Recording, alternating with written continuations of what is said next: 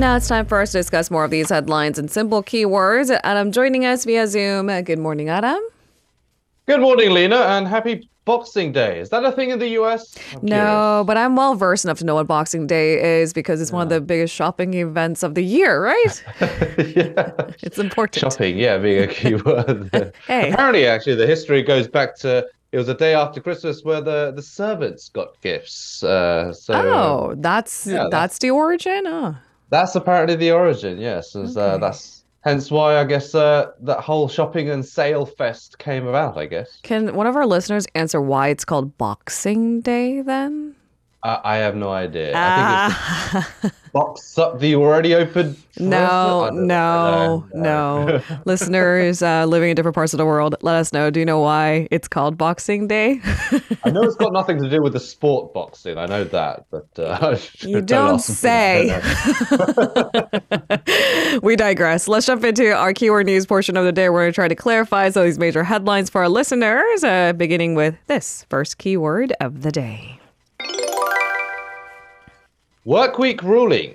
So, the Supreme Court has ruled for the first time that when checking for compliance with the 52 hour work week, the total hours worked in a week should be considered rather than adding up overtime hours worked each day. I read that, but I can't process it. What's the latest?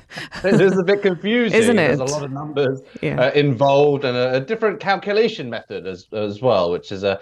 Uh, but I'll clear it up for you. This case actually revolved around uh, an individual identified only uh, as Mr. Lee, who was accused of not properly paying overtime and uh, retirement benefits between 2013 and 2016 and of letting workers exceed the overtime limit numerous times, apparently 130 occasions. Now, the Supreme Court partially overturned the previous guilty verdict and sent the case back for further review, indicating a significant shift in how overtime hours are calculated. Now, workers at the company run by Mr. E worked for three days, followed by one day of rest. Uh, accordingly, a week was usually five days, but some weeks were uh, three, four, or uh, even six days, but with reduced hours in that day. This means that the focus isn't on the daily overtime, but on the total hours worked over the entire week. For instance, if an employee works 15 hours on two days and six hours on three days in a week, the weekly overtime could be or would be considered as uh, eight hours, according to the Supreme Court's reasoning. Mm-hmm. This approach does not violate the Labour Standards Act. In contrast, the previous method used by lower courts would have counted this as 14 hours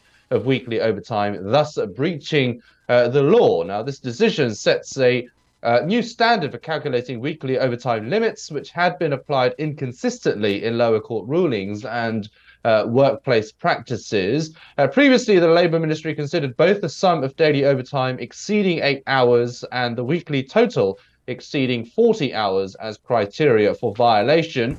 Uh, the ruling has drawn criticism from labour unions, though, who argue um, that it undermines the essence of an eight hour work day. So basically, it's saying ah. that uh, the Supreme Court is saying that even if you work within uh, 52 hours a week in total, basically, you can work 12 hour, even 14 hour days if you want, uh, but it'll be compensated, of course, with reduced hours in another day of mm. the hmm. same week. So mm. that is the uh, reasoning behind the latest Supreme Court ruling, uh, and now it is. Um, being a bit uh, cause of uh, cause for controversy at the moment mm. because, as said, uh, Labour unions are saying that one day should be no more than eight days of work. Eight hours, hence, right, right. Uh, eight hours. So hence, right. uh, any overtime uh, should be calculated on that basis. Uh-huh, uh-huh. Uh, but of course, uh, there's been this whole argument of the whole work week system uh, when President Yoon wanted to reform it as well. Basically, this whole um, notion of a possible 60-hour work week as well, With maybe the one intent for more flexibility, right? Depending right. on which well sector you work in, right, right. Yeah. So, so the basic uh, kind of summary would be uh, he wants to reform it as a kind of work more, rest longer kind of policy, right, right. and it seems like this ruling is kind of um, in favor of that a little bit. But of course, this is only one case and mm. one ruling, and we'll have to see if it sets any precedent for any future rulings to come. All right, we'll leave it there for now as we move on to our second keyword of the day. Internal threat. So, South Korea's defense ministry has revised its mental warfare textbooks, designating forces that follow North Korea as what it calls an internal threat. This has sparked concerns that the textbook may provide soldiers with a distorted ideological education. What's the latest?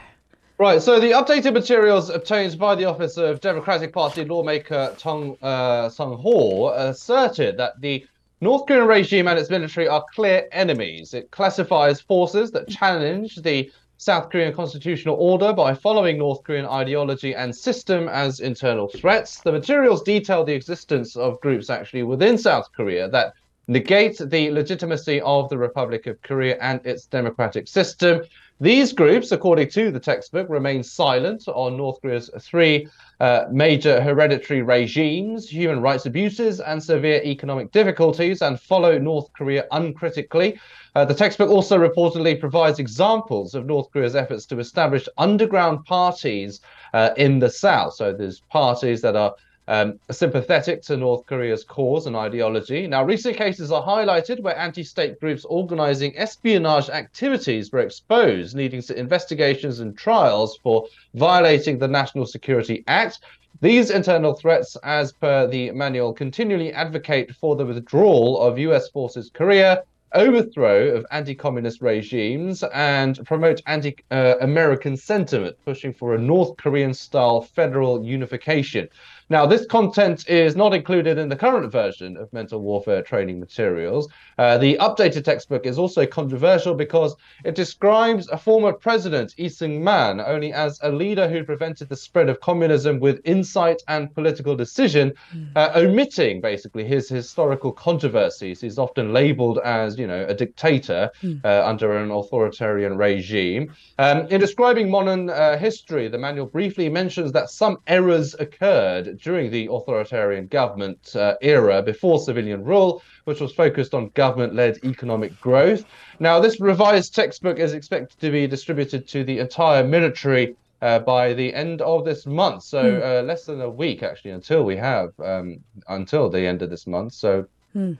yeah, it is stirring a bit of controversy in terms of the wording of it and uh, some interpretations of history and some previous what deemed authoritarian regimes as well. So mm. uh, we'll have to see how this uh, textbook goes about and uh, what kind of backlash it mm. provokes. Uh, meanwhile, the ruling party has named an interim leader. Uh, as expected, it's Han Dong-hoon. we get a closer look at the story. Our third key word of the day. New party chief. So the former Justice Minister Han Dong-hoon is to be officially uh, appointed to lead the People Power Party. Uh, that's that's the position to uh, head the emergency committee meeting today. That comes as the party, of course, faces a range of pressing issue leading up to that April general elections. A lot of work cut out for him. What's the latest?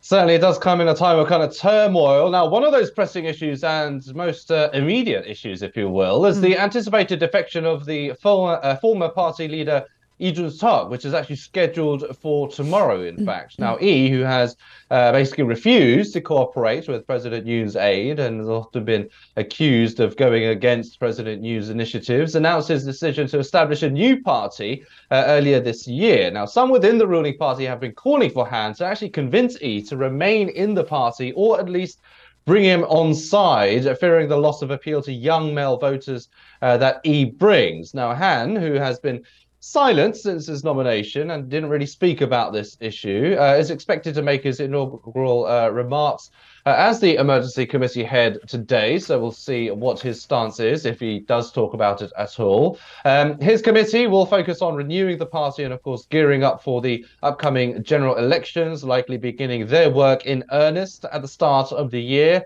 Uh, Han is expected to prioritize picking the members of the Emergency Leadership Committee upon assuming uh, the new role. The actual committee itself apparently will start work on Friday. Now, meanwhile, Han is expected to deal with the aftermath of the Democratic Party's plans as well to unilaterally pass two investigation proposals during a National Assembly plenary meeting uh, on Thursday. They include a probe into allegations of illegal stock trading by First Lady uh, Kim Keon Hee. Now, Yoon is, of course, expected to veto those uh, proposals, but um, it does come in some political turmoil uh, nonetheless. And it's not just a ruling party. The main opposition Democratic Party also is facing some setbacks. What's being done to address some of those issues?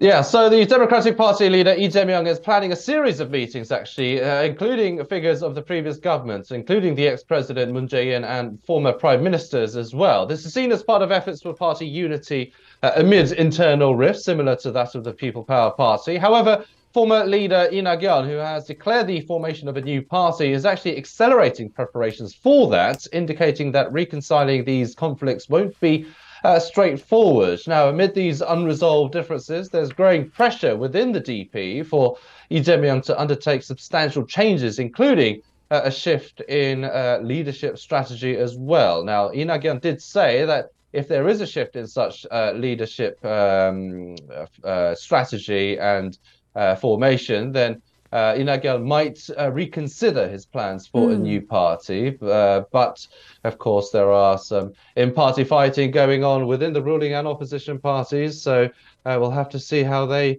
uh, play out. It's funny because until elections come about, I think from afar we like to group parties into two factions, especially in, I think in South Korean politics and notably the uh, American politics. And then you get to the nitty gritty and you see these anti factions within and the fights within parties. You're right. like, ah, not a monolithic party after all. right. So if you thought that they were just right. fighting amongst, uh, between them, they're also fighting amongst themselves as well. So of course, yeah, certainly entertaining for those. Uh, uh, viewing from the outside, but mm. I guess uh, not the best of situations and scenarios for the parties themselves. What we need to keep tabs on it is, of course, what are the causes worth fighting for? And that's what probably the constituencies are interested in. We'll leave it there for now. It's only the beginning. Our fourth keyword of the day. Gloomy outlook. So, Korea's economy is projected to continue its sluggish growth in the coming year, with forecasts indicating a mere 1.8% increase in real GDP. Uh, that does not look promising. Tell us the details. Yeah, so this uh, this kind of psychological uh, kind of benchmark of two percent being kind of a, a stable uh, economic growth, but of course for the second uh, or going into the new year, uh, LG Economic Research Institute predicts that it will be less than that. Now, this marginal improvement, which is up from this year's estimated 1.3% growth, still, of course, falls short of the Bank of Korea's 2.1% prediction. Now, the report anticipates subdued growth in various sectors. Uh, private consumption is expected to grow by only 1.5%. Construction investment might see a decline of 0.6%. Moreover, export and import growth rates are projected to be lower than this year's figures at 2.1% and a half percent, respectively. Now, the consumer price inflation rate uh, for the next year is estimated at 2.8%, which is a decrease from this year's 3.6%, but it is still, of course, uh, significantly above the BOK's target of 2%. Now, the report also highlights that the decline in the inflation rate will be actually slower uh, than this year, with uncertainties like geopolitical tensions and irregular weather patterns mm. affecting um, energy and food prices. Financial and capital market instability in Korea is uh, likely to persist as well. Uh, the report warns against premature optimism regarding the easing of major central banks' monetary policies as well. The US Fed's interest rate cuts might start only in mid 2024 and are expected to be modest, according to the report. The Bank of Korea is predicted to follow suit, but at a later stage and with smaller cuts, is the prediction. Now, hmm. even if the benchmark interest rate decreases, it's not anticipated to directly lead to lower market rates. So the ones felt by um, the public uh, will probably be non-existent, according to mm. uh, the institute. Now, regarding exchange rates, the report forecasts a gradual decrease in the one dollar exchange rate, but rules out a return to the 1100 uh, level. It's currently in the kind of 1300 range at the moment. So yeah, still um, uh, quite a wide gap between 1100 and 1300, of course. And for our final keyword, we take you to a war zone, our last keyword of the day.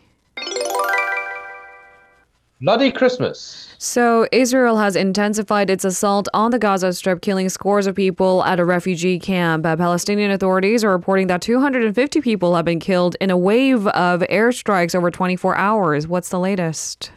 So, uh, Israeli Prime Minister Benjamin Netanyahu had actually doubled down on Israel's commitment to the war effort, saying the Israeli military was intensifying operations inside Gaza, and it certainly has mm. over uh, the Christmas period. Uh, more than 100 people were reportedly killed in Israeli airstrikes late on Sunday, including at least 70 in bombings that hit a residential block in the Maghazi refugee camp. Now, other reports uh, citing Palestinian authorities, put the number at over 250. Uh, a spokesman for the Gaza Health Ministry expressed concerns that the death toll might rise as the airstrike targeted a residential area heavily populated with families, including many women and children. Uh, Palestinian media uh, described the night of the airstrikes, which began hours uh, before Christmas and continued until the dawn of December 25th, as the worst night since the outbreak of the war uh, in October. Now, in response to the airstrikes on the Al Maghazi camp, the Israeli military stated that they were in the process of verifying the reports,